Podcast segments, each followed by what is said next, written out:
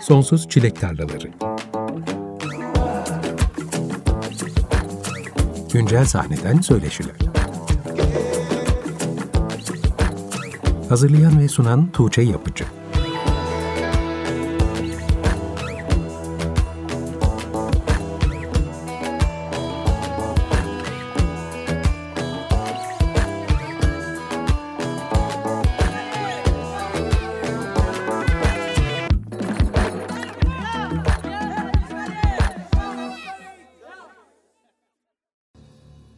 95.0 Açık Radyo'da Sonsuz Çilek Tarlaları programından herkese merhaba. Ben Tuğçe Yapıcı. Programa Cenk Erdoğan'ın 22 Ekim'de yayınlanan Araname albümünden Usul Usul adlı parçayla açılış yaptık. Bu akşam albümden bir seçki dinleyeceğiz ve albümün üzerine konuşacağız. Çünkü bu akşamki konuğum müzisyen, besteci ve prodüktör Cenk Erdoğan. Hoş geldiniz. Hoş bulduk. Nasılsınız? Teşekkür ederim. Siz nasılsınız? Vallahi gayet iyiyim. Gayet keyifliyim. Hem Açık Radyo'da tekrardan olmak çok büyük bir keyif benim için. Biz özellikle her sene e, Açık Radyo Destek programında hep gelip oraya canlı performanslarımızı yapıyoruz. Çok keyifli oluyor. Kahveler içiyoruz, sohbetler ediyoruz oradaki değerli kardeşlerimiz, abilerimizle. O yüzden bir kez daha sizin aracılığınızla orada olmak benim için büyük bir keyif. Biz de çok özledik stüdyomuzu ve orada sizlerle buluşmayı ama bu dönemde maalesef hep böyle internet üzerinden ancak gerçekleştirebiliyoruz söyleşileri. Az önce de söylediğim gibi albüm yaklaşık bir ay önce yayınlandı. Hı hı. Ama albümden bahsetmeye geçmeden önce son dönemde neler yaptığınızı sormak istiyorum. Dediğiniz gibi en son 2019'da Açık Radyo'nun radyo şenliğinde buluşmuştuk. Hı hı. Açık Radyo dinleyicilerinin de yakından tanıdığı bir isim olduğunuz için dinleyenler için arayı kapatarak başlayalım istiyorum. Yoğun bir dönemden geçiyorsunuz. Bu aralar nasıl geçiyor günleriniz? Üzerinde çalıştığınız projeleri merak ediyorum. Ben hemen o e, programlardan sonra tekrar bir Amerika turnesine çıktım. E, yaklaşık 33 konserlik. O tabii turnenin hemen ardından İstanbul'a döner dönmez yani döndüğüm ilk gün aslında Türkiye'deki pandemi e, sürecinin başladığı gündü. Yani ilk vakanın e, maalesef aramızdan ayrışının ilk günü korona yüzünden. Hemen üzerine tabii ki karantinalar ve sokağa çıkma yasakları oldu. Başta tabii benim gibi böyle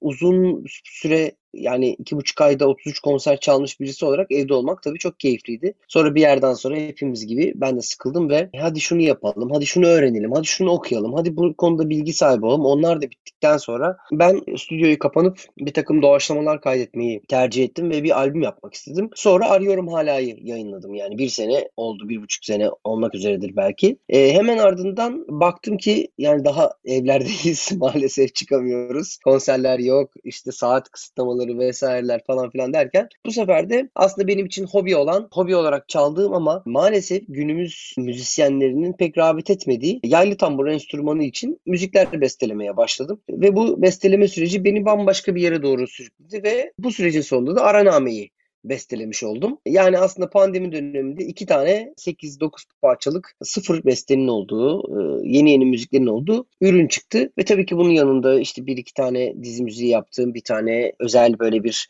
oyun müziği yaptım. Film müziği yaptım bir tane de Almanya'da yayınlanan. Yani aslına bakarsanız çok üretken bir, bir buçuk sene iki sene oldu diyebilirim. Ama tabii ki sahnelerde olup orada terlemeyi çok özledik yani. Evet pandemide konserlerin olmadığı dönemde pek çok müzisyen stüdyo çalışmalarına ağırlık verdi. Solo projeler üzerinde çalışma fırsatı buldu. Sanatçılar çoğunlukla sahneden artan zamanı kayıtlara kanalize ettiler. Siz de pandeminin başından beri iki albüm yayınladınız. Bugün ikisi üzerine de daha detaylı konuşacağız. Sizin müzikle ve enstrümanlarınızla ilişkinizi nasıl etkiledi bu süreç? Yani şöyle ben zaten her zaman enstrümanlarımla sıcak ilişkisi olan birisiyimdir. Bazı müzisyen arkadaşlarım var mesela. Atıyorum iki konser arası dört gün, beş gün hiç eline almaz ya da on gün gün almaz. Konserden bir gün önce tekrar alır falan o arada başka şeyler yapar. Öyle insanları aslında başka türlü sosyalleştikleri için kıskanıyorum. Ama ben, bende öyle olmuyor maalesef. Yani benim her gün mutlaka onu çalmam lazım. Yani her gün birisine mutlaka dokunmam lazım. Bir saat bilemediğin iki saat hani eğer ikileri geçersem falan dünyanın en mutlu insanıyım yani. Ama en barajında bir saat, bir buçuk saat mutlaka çalmam lazım. Yani yoksa gerçekten bünyemde böyle bir şey oluşuyor. Bir vicdan azabı. Bugün çalmadım. Bugün acaba geri mi gideyim? Gideceğim şöyle mi falan böyle gerçekten ruh hastası bir hal oluşuyor üstümde. Bir dönem mesela tatillere götürmüyordum enstrüman ama tatillerde bu sefer ızdırap haline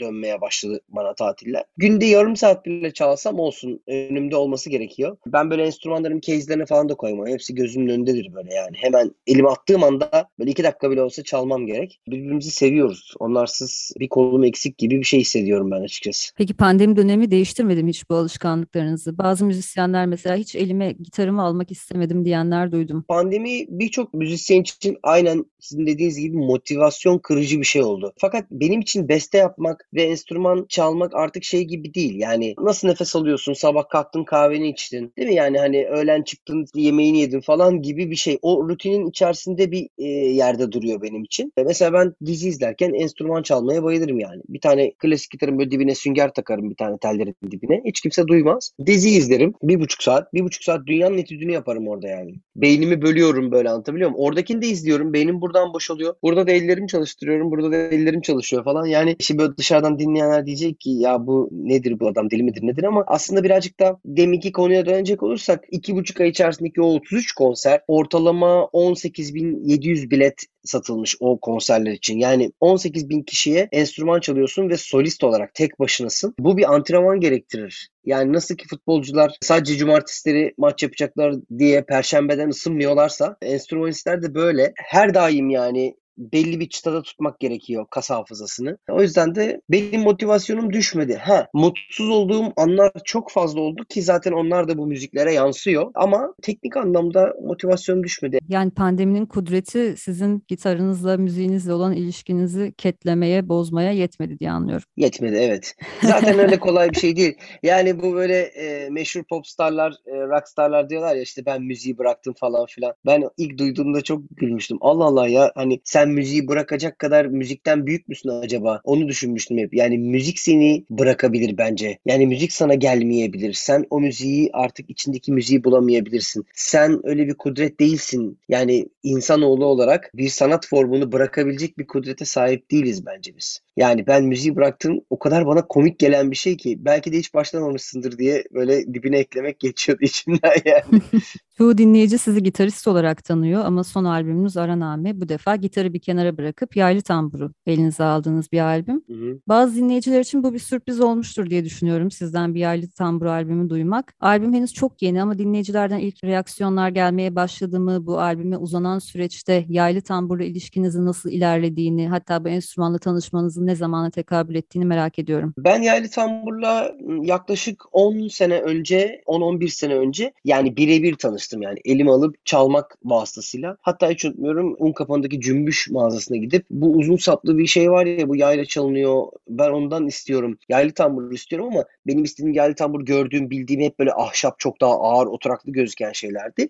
E tabii şimdi cümbüştekiler daha böyle cümbüşten bozma uzun saplı falan. Oradaki e, ustalardan bir tanesi çalışanlardan biri demiş ki demişti ki bana o iş öyle olmaz al bakalım kucağına koyup ilk çektiğinde ses çıkarırsan satın al. Yoksa hiç uğraşma demişti bana. Ben de böyle elime yayı atıp direkt böyle çektiğim hiç bilmeden ve böyle bayağı dolu bir ses çıkarmıştım. Adam dedi ki bu arkadaşa verin en iyisini içeriden getirin işte daha iyi akortlusu var falan. Bir tane öyle teneke yaylı tambur olarak cümbüş yaylı tambur olarak başladım. Tabii sonra iş ciddileşmeye başlayınca ben de düzgün bir yaylı tambura sahip oldum ve bütün dünya değişti. Çünkü ağacın sesi gelmeye başladı. Ağaç bir ses. E, o daha dokunaklı, daha böyle hırıltılı bir ses. Açıkçası ilerletme dönemimde tabii tabii ben gitarist olduğum için çok az vakit ayırabiliyordum yaylı tambura. Ta ki Rahmaninov Anatolian Project albümüne davet edilene kadar Güldiyar Tanrıdağlı e, dedi ki Ertan Tekin sen ben üçümüz Rahmaninov çalacağız. İşte Rahmaninov'un leadlerini yani şarkılarını çalacağız. Fakat sen dedi yaylı tambur çalacaksın. Ben dedim ki ben bir iki tane daha tamburi var sana onları öneririm yani. Ben hani bunlara yapamam yani çalamam. Ben işte akşamleyin keyfimden 15 dakika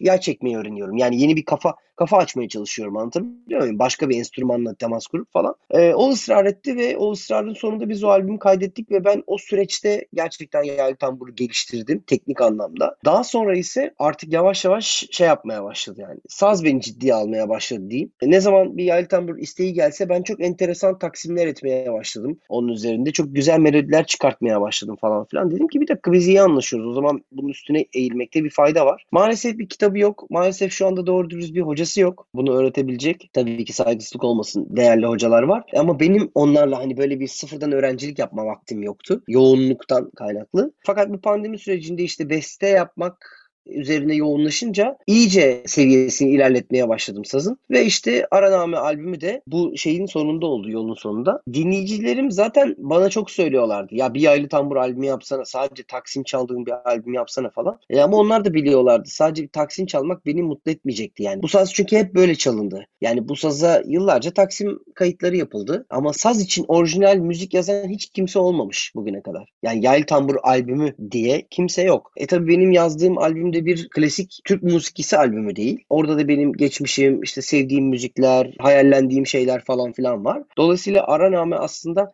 tam da ismi gibi yani benim gitaristliğe biraz ara verip ama bestecilik ceketini çıkarmadan yaylı tambur için besteler yaptığım bir albüm oldu. Araname albümünde Adem Gülşen klavyeleri üstlenmiş. Evet. Albümde yaratmak istediğiniz ses dünyasını tasarlarken nasıl bir yaratım sürecinden geçtiniz? Aklınızda ilk canlanan şey böyle bir dünya mıydı yoksa başka alternatif senaryolar da düşündünüz mü? Daha kalabalık bir kadro olmalı mı, başka enstrümanlar olmalı mı gibi senaryolar üzerine düşünüp en son bu sound'da mı karar kıldınız? O süreç nasıl ilerledi? Şimdi şöyle oluyor aslında hemen onu anlatayım size. Çok güzel bir soru. Teşekkür ederim. Bence bir albüm yani bir başarılı bir albüm yaratma süreci başından fikirle başlıyor. Yani bir fikri bulup o fikri üzerinde yoğunlaşıp onun etrafında dolaşarak başlıyor. Ben e, ilk Yaylı Tambur için besteleri yapmaya başladığımda dedim ki yani Tamburi Cemil Bey, Necdet Eşar gibi duayenler çok büyük ustalar. Bu saz için bu kadar yaratıcı müzikleri nasıl yazmışlar? Yani o kadar zor bir saz ki melodi yazmak için. Ve tabii ki ben o gelenekten gelmediğim için, o eserleri etüt edip çalışmadığım için çok zorlandım. Bir tane parçayı böyle güç bela bitirdim. Ardından dedim ki ben o zaman en bildiğim yere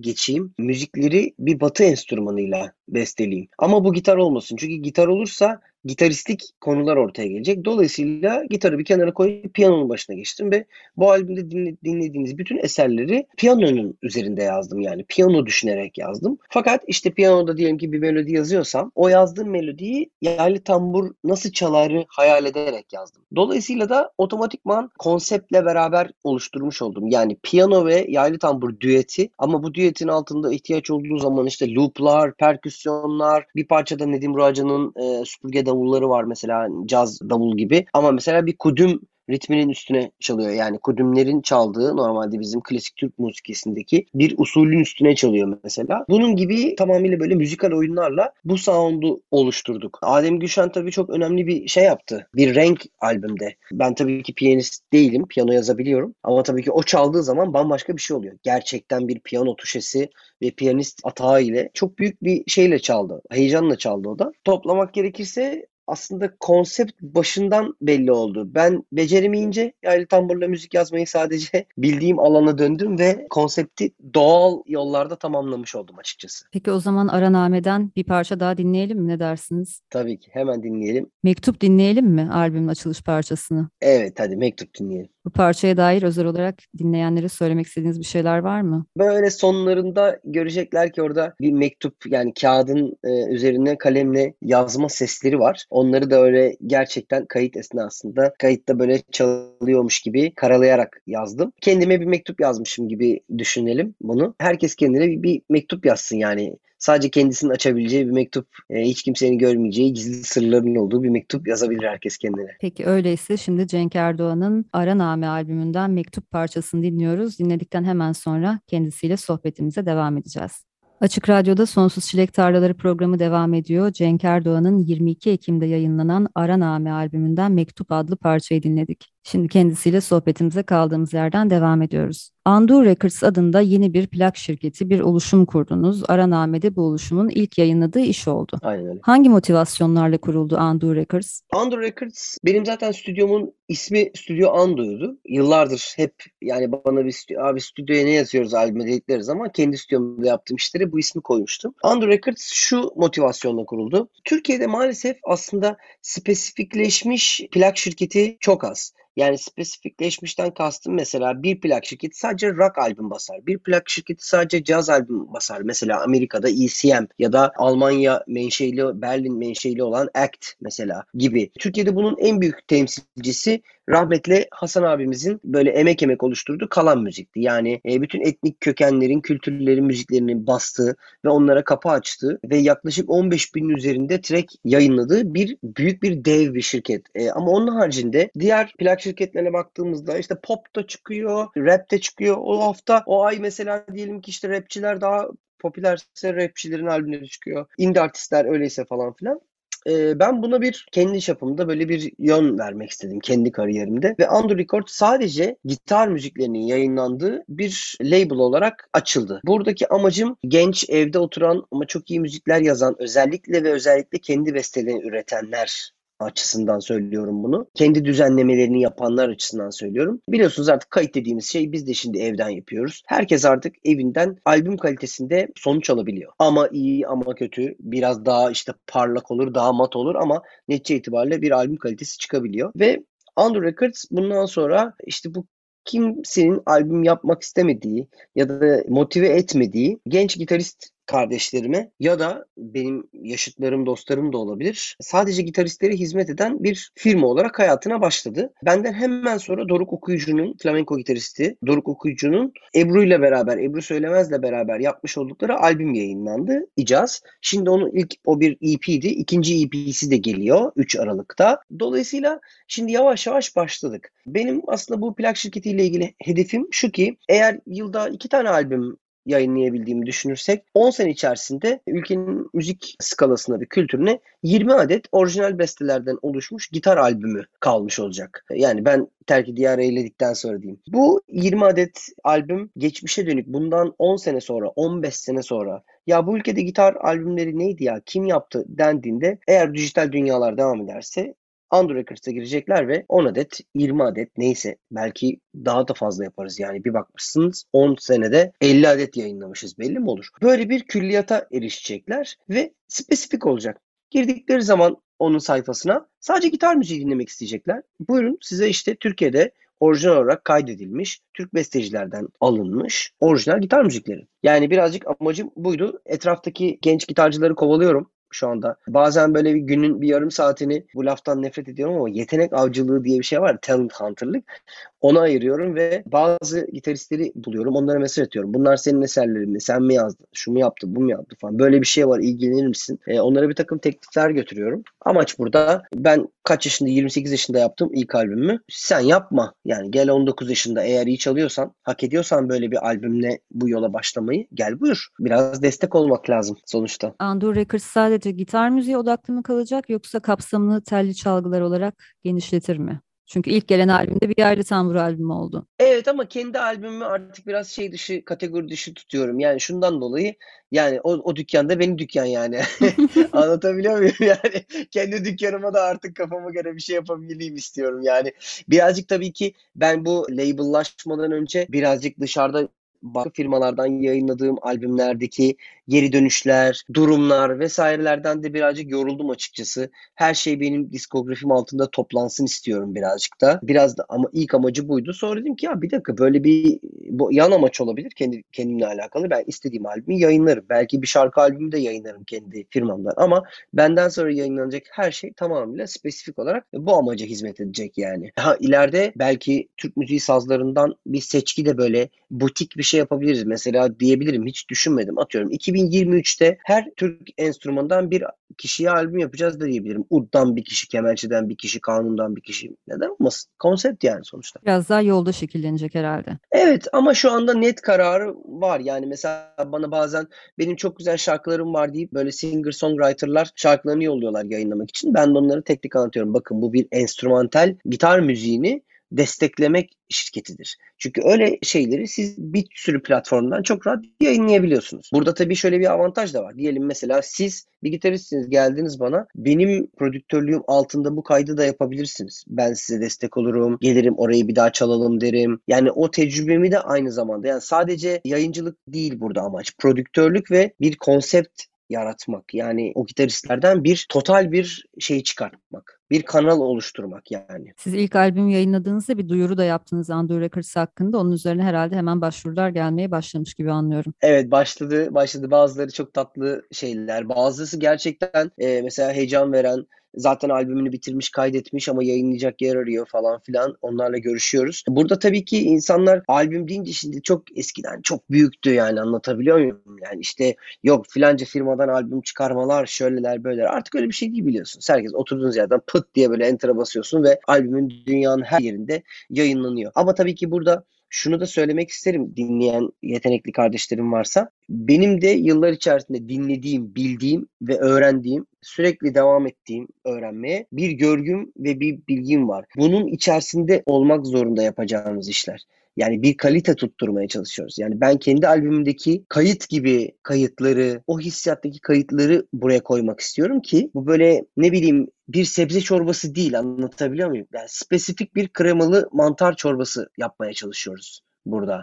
Yani her şeyin olduğu böyle ya kış çorbası değil bu yani. Güzel, lokal hem beni hem çalan insanı öne çıkaracak bir şeyin peşindeyim açıkçası. Evet ben de Andor Records kataloğunu oluştururken kriterleriniz neler olacak diye soracaktım. Çünkü bu çatının altına dahil olmak isteyen sanatçılar için bilgilendirici olabilir diye düşünüyorum ama herhalde bunlar Hı. yeterli olacaktır diye tahmin ediyorum.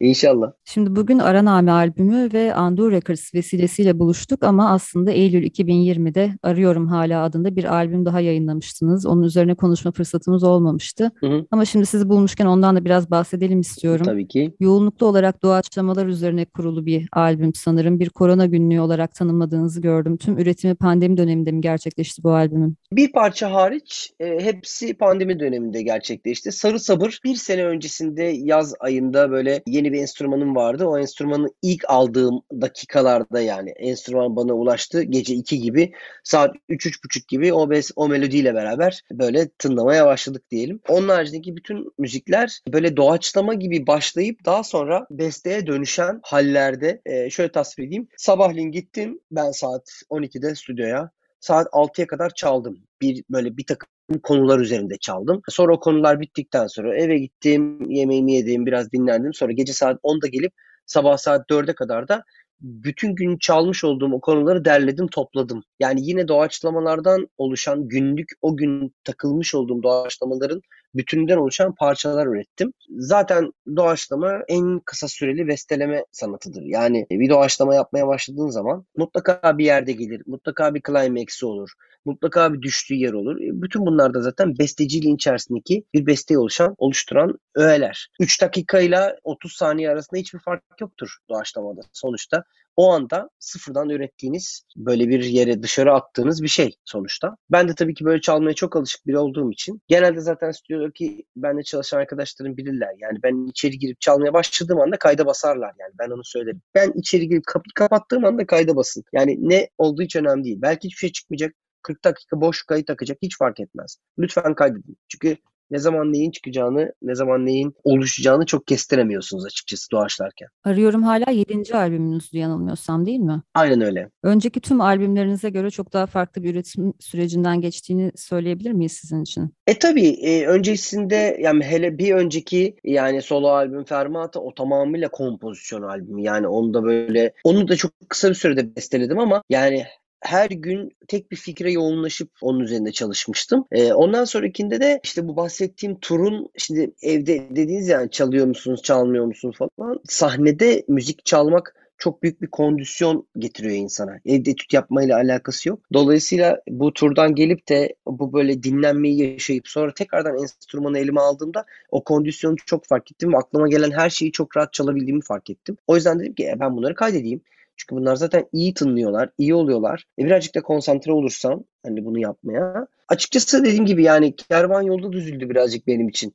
Yani buralara geleceğini düşünmüyordum arıyorum hala ama çok enteresan yerlere gitti yani dinleyici açısından. Arıyorum hala albümünden sonra sizi ağırlamamıştık. O yüzden bu akşam bu albümden de hem bahsedelim hem de bir de parça dinleyelim istiyorum. Olur. Gölge parçasını seçtik. Şimdi dilerseniz bu parçayı dinleyelim. Hadi dinleyelim. Cenk Erdoğan'ın Arıyorum Hala albümünden Gölge dinliyoruz. Ardından sohbetimize devam edeceğiz. Açık Radyo'da Sonsuz Çilek Tarlaları programı devam ediyor. Cenk Erdoğan'ın Arıyorum Hala albümünden, geçen yıl Eylül 2020'de yayınladığı albümünden Gölge adlı parçayı dinledik. Şimdi kendisi bu akşamki konuğum, sohbetimize devam ediyoruz. Araname yayınlanmadan önce Instagram'da şöyle bir şey yazmıştınız. Tamamı orijinal bestelerden oluşan bu albüm şu anki dünya düzenine de karşı gibi biraz.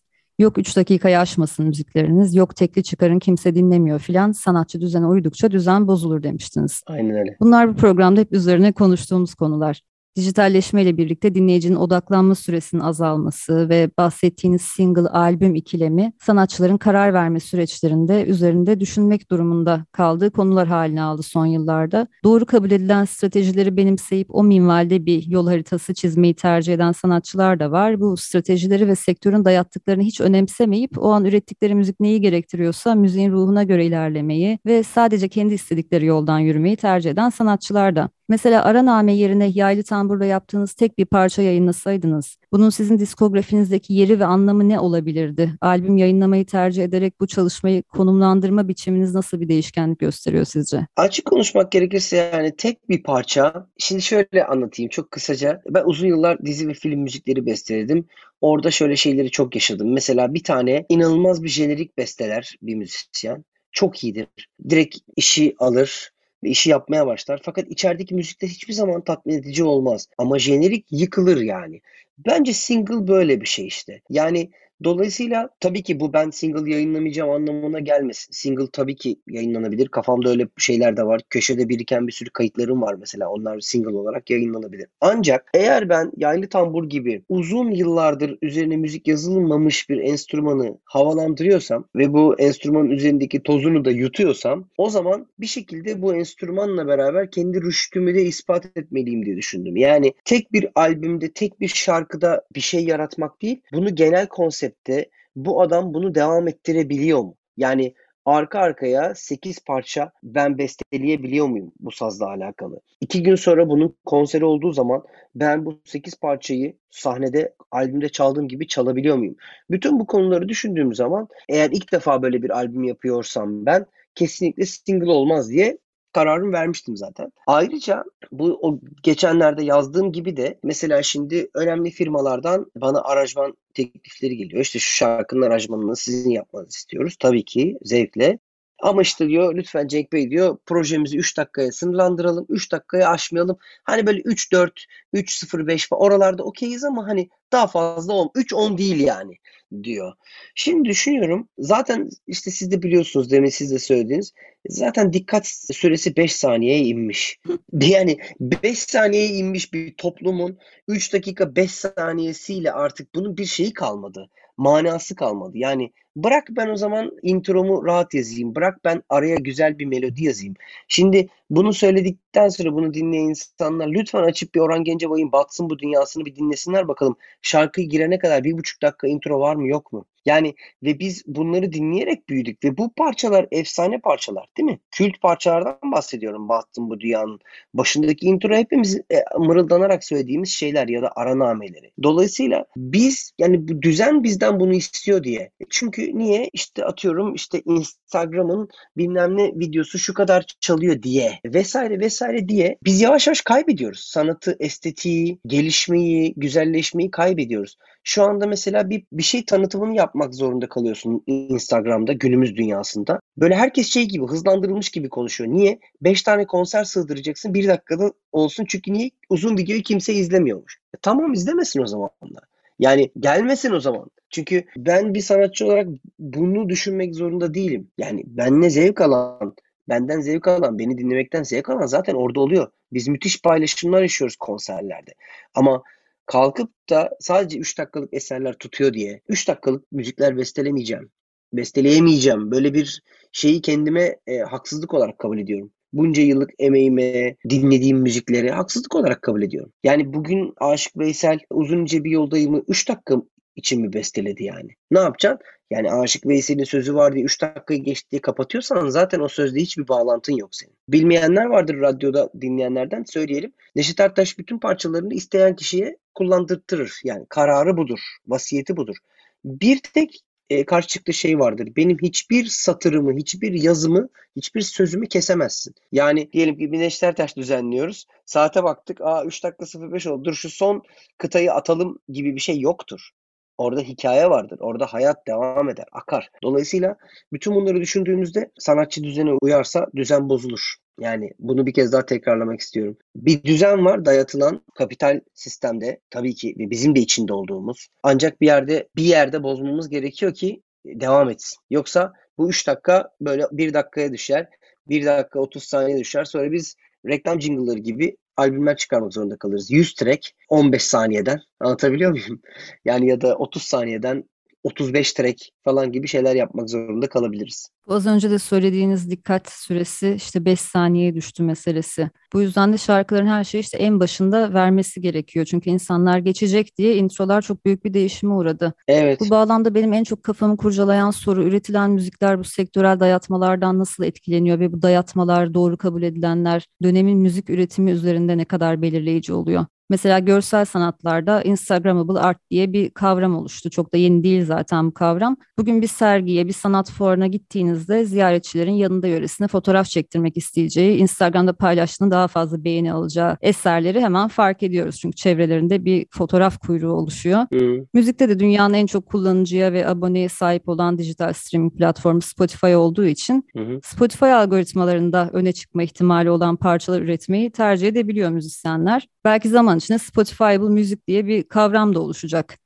Ya da önümüzde TikTok örneği var. Geçen yıl dünyada hit olan parçaların ezici çoğunluğu TikTok'un yarattığı hitlerdi. Maalesef. Şu an dünyada bir TikTok hiti yaratabilmek için uğraşan çok sayıda müzisyen ve prodüktör var. Sizce tüm bu gelişmeler müzikte başarı kavramını nasıl dönüştürüyor ve dünyadaki müzik üretimini yakın gelecekte nasıl bir noktaya taşıyacak? Yani yakın gelecekten kastım da 2020'ler diyebiliriz. Çünkü daha ilerisini öngörmek çok zor. Tabii ki. Bu konudaki yorumlarınızı ve öngörülerinizi merak ediyorum. Yani şimdi ben tabii çok böyle dede gibi konuşmak istemiyorum yani e, bu konuda. Çünkü ben de bütün nimetlerinden faydalanıyorum. Hepimiz Spotify'da aa şu albüm varmış. Pıt uçağa binmeden kalbe basıyoruz. Pıt iniyor. Uçakta dinliyoruz. Aa iyiymiş kötüymüş diyoruz. Bunlar çok büyük nimetler, avantajlar kabul ediyorum. Şu anda sizinle yaptığımız şey de bundan 15 sene evvel bunu hayal ed- edemezdik bile.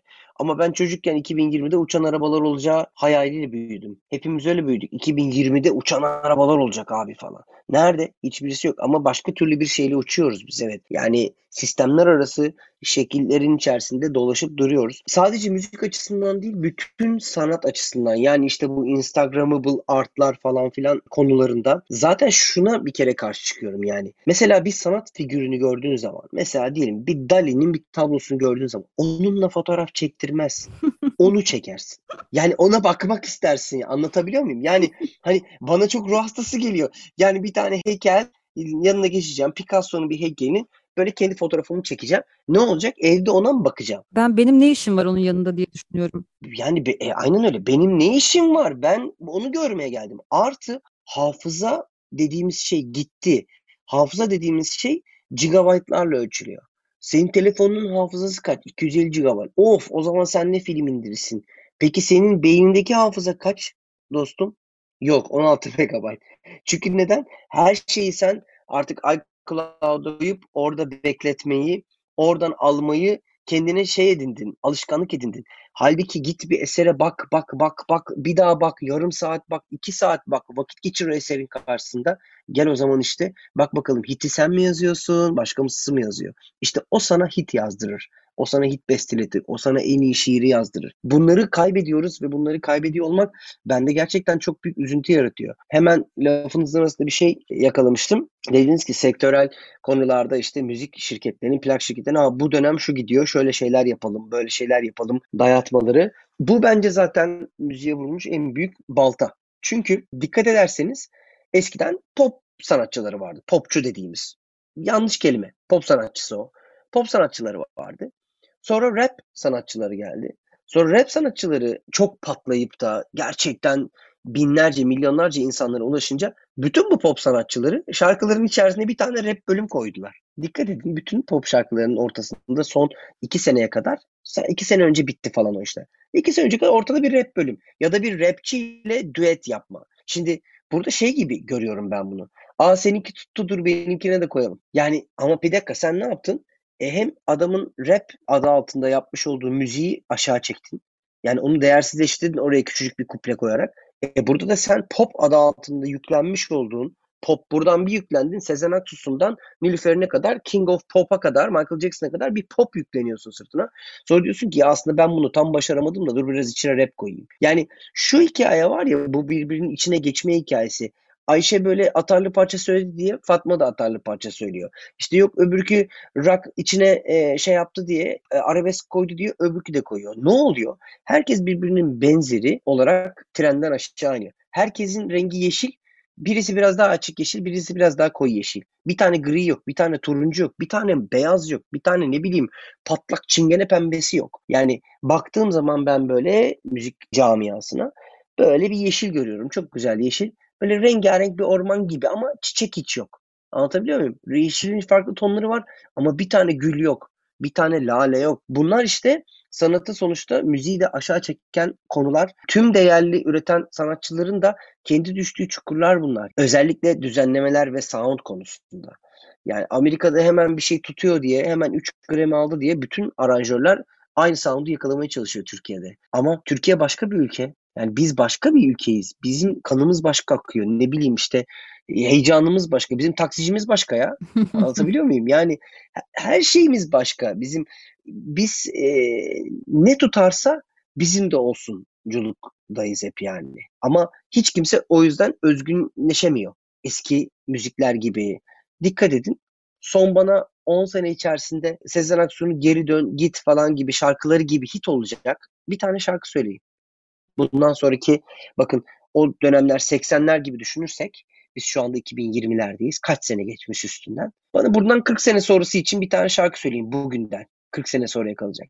Bulamazsınız. Benim çok basit bir kriterim var değerlendirirken aslında 40 bile değil 10 sene sonra dinlenecek mi bu iş? Yani bu işi iyi diyebilmem için 10 sene sonra dinleneceğinden emin olmam lazım. Tabii aynen öyle.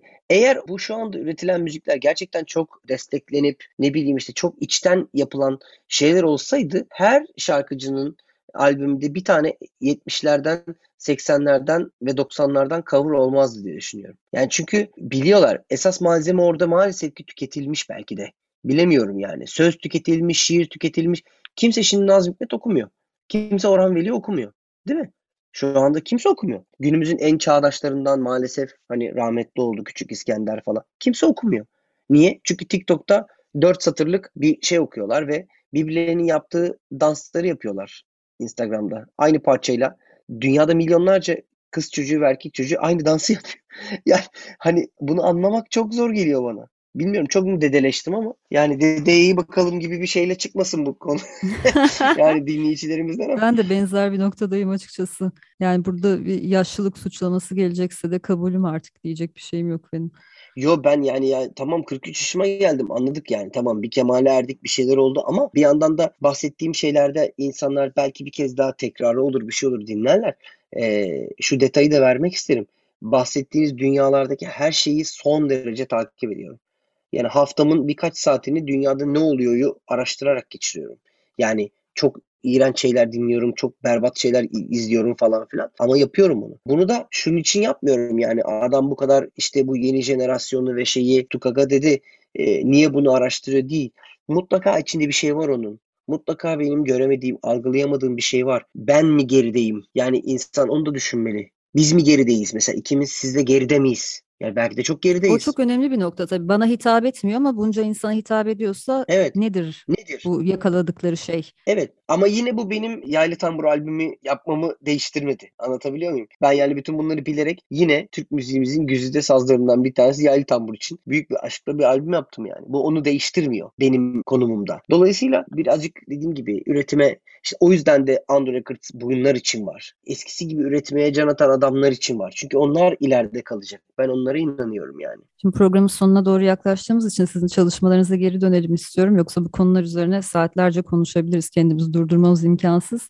Programın başında dizi ve film müzikleri üzerine çalıştığınızdan bahsetmiştiniz. Son dönemde birkaç yeni iş olduğundan. Hı hı. Bir onları öğrenmek istiyorum. Bir de şu aralar üzerinde çalıştığınız yakın zamanda izleyeceğimiz bir şeyler var mı? Bu sezon yani bir önceki sezonda Yeşilçam dizisi, Çağan Irmak'ın yönettiği Yeşilçam dizisinin müziklerini bestelemiştim. Geçtiğimiz Haziran ayında da İzmir Altın Flamingo ödüllerinde en iyi platform dizi müziği ödülüne layık görüldü. Sağ olsunlar. Hemen ardından Almanya'da yayınlanacak, Berlin'de yayınlanacak Rabiye diye bir filmde benim eski bestelerimden, daha doğrusu Karakutu albümünden birkaç besteyi çok beğenip filme kullanmak istediler. Fakat teknik anlamda tabii ki orada yapılan kayıtlar kesildiği için, işte film için kısaltıldığı için vesaire olduğu için müzikal olarak çok içime sinmedi. Ben de tabii ki istediğiniz gibi kullanabilirsiniz ama isterseniz ben size bunları bir kez daha çalayım. Yani sizin kestiğiniz, biçtiğiniz şekilde daha humanist bir şekilde bitireyim teklifiyle onlara gittim ve onlar için de keyif verici bir süreç oldu ve film içerisinde benim Kara Kutu albümündeki besteleri böyle yayıldı. Yani aslına bakarsanız neredeyse 2-3 bestemi bütün filme yaydılar ve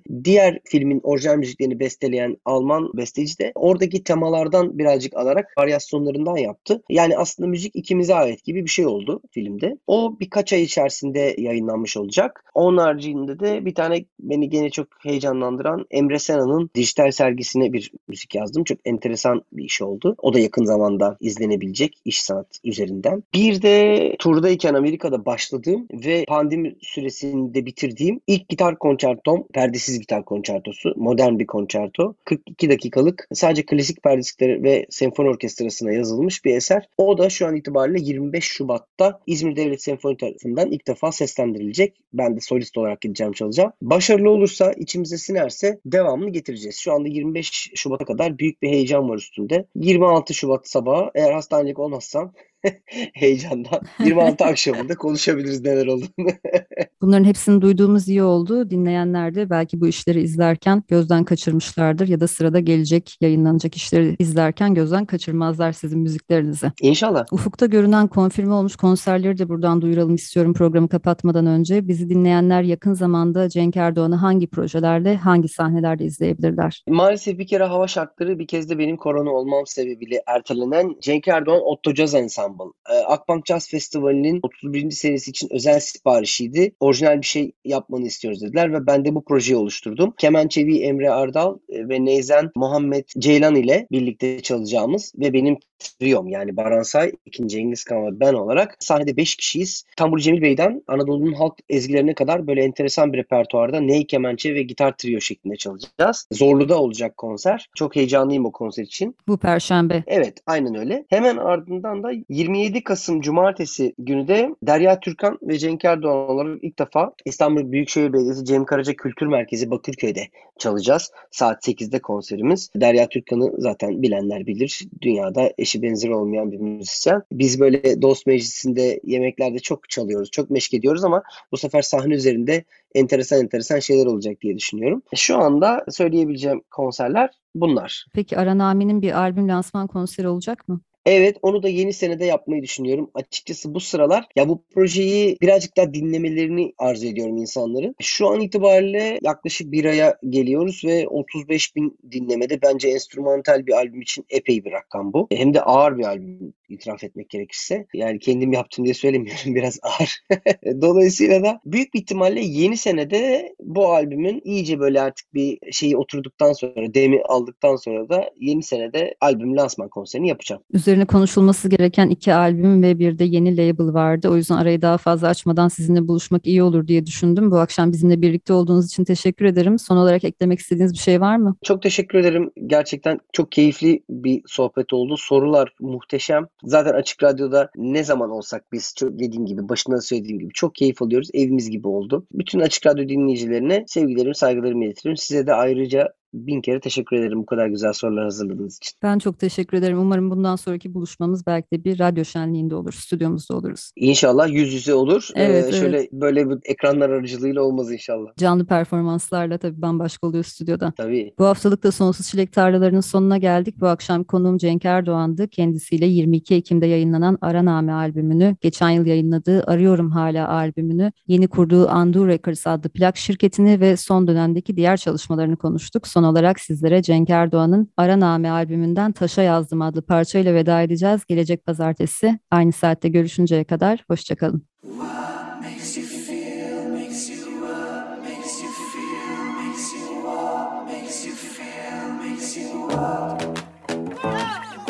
Sonsuz Çilek Tarlaları Güncel sahneden söyleşiler Hazırlayan ve sunan Tuğçe Yapıcı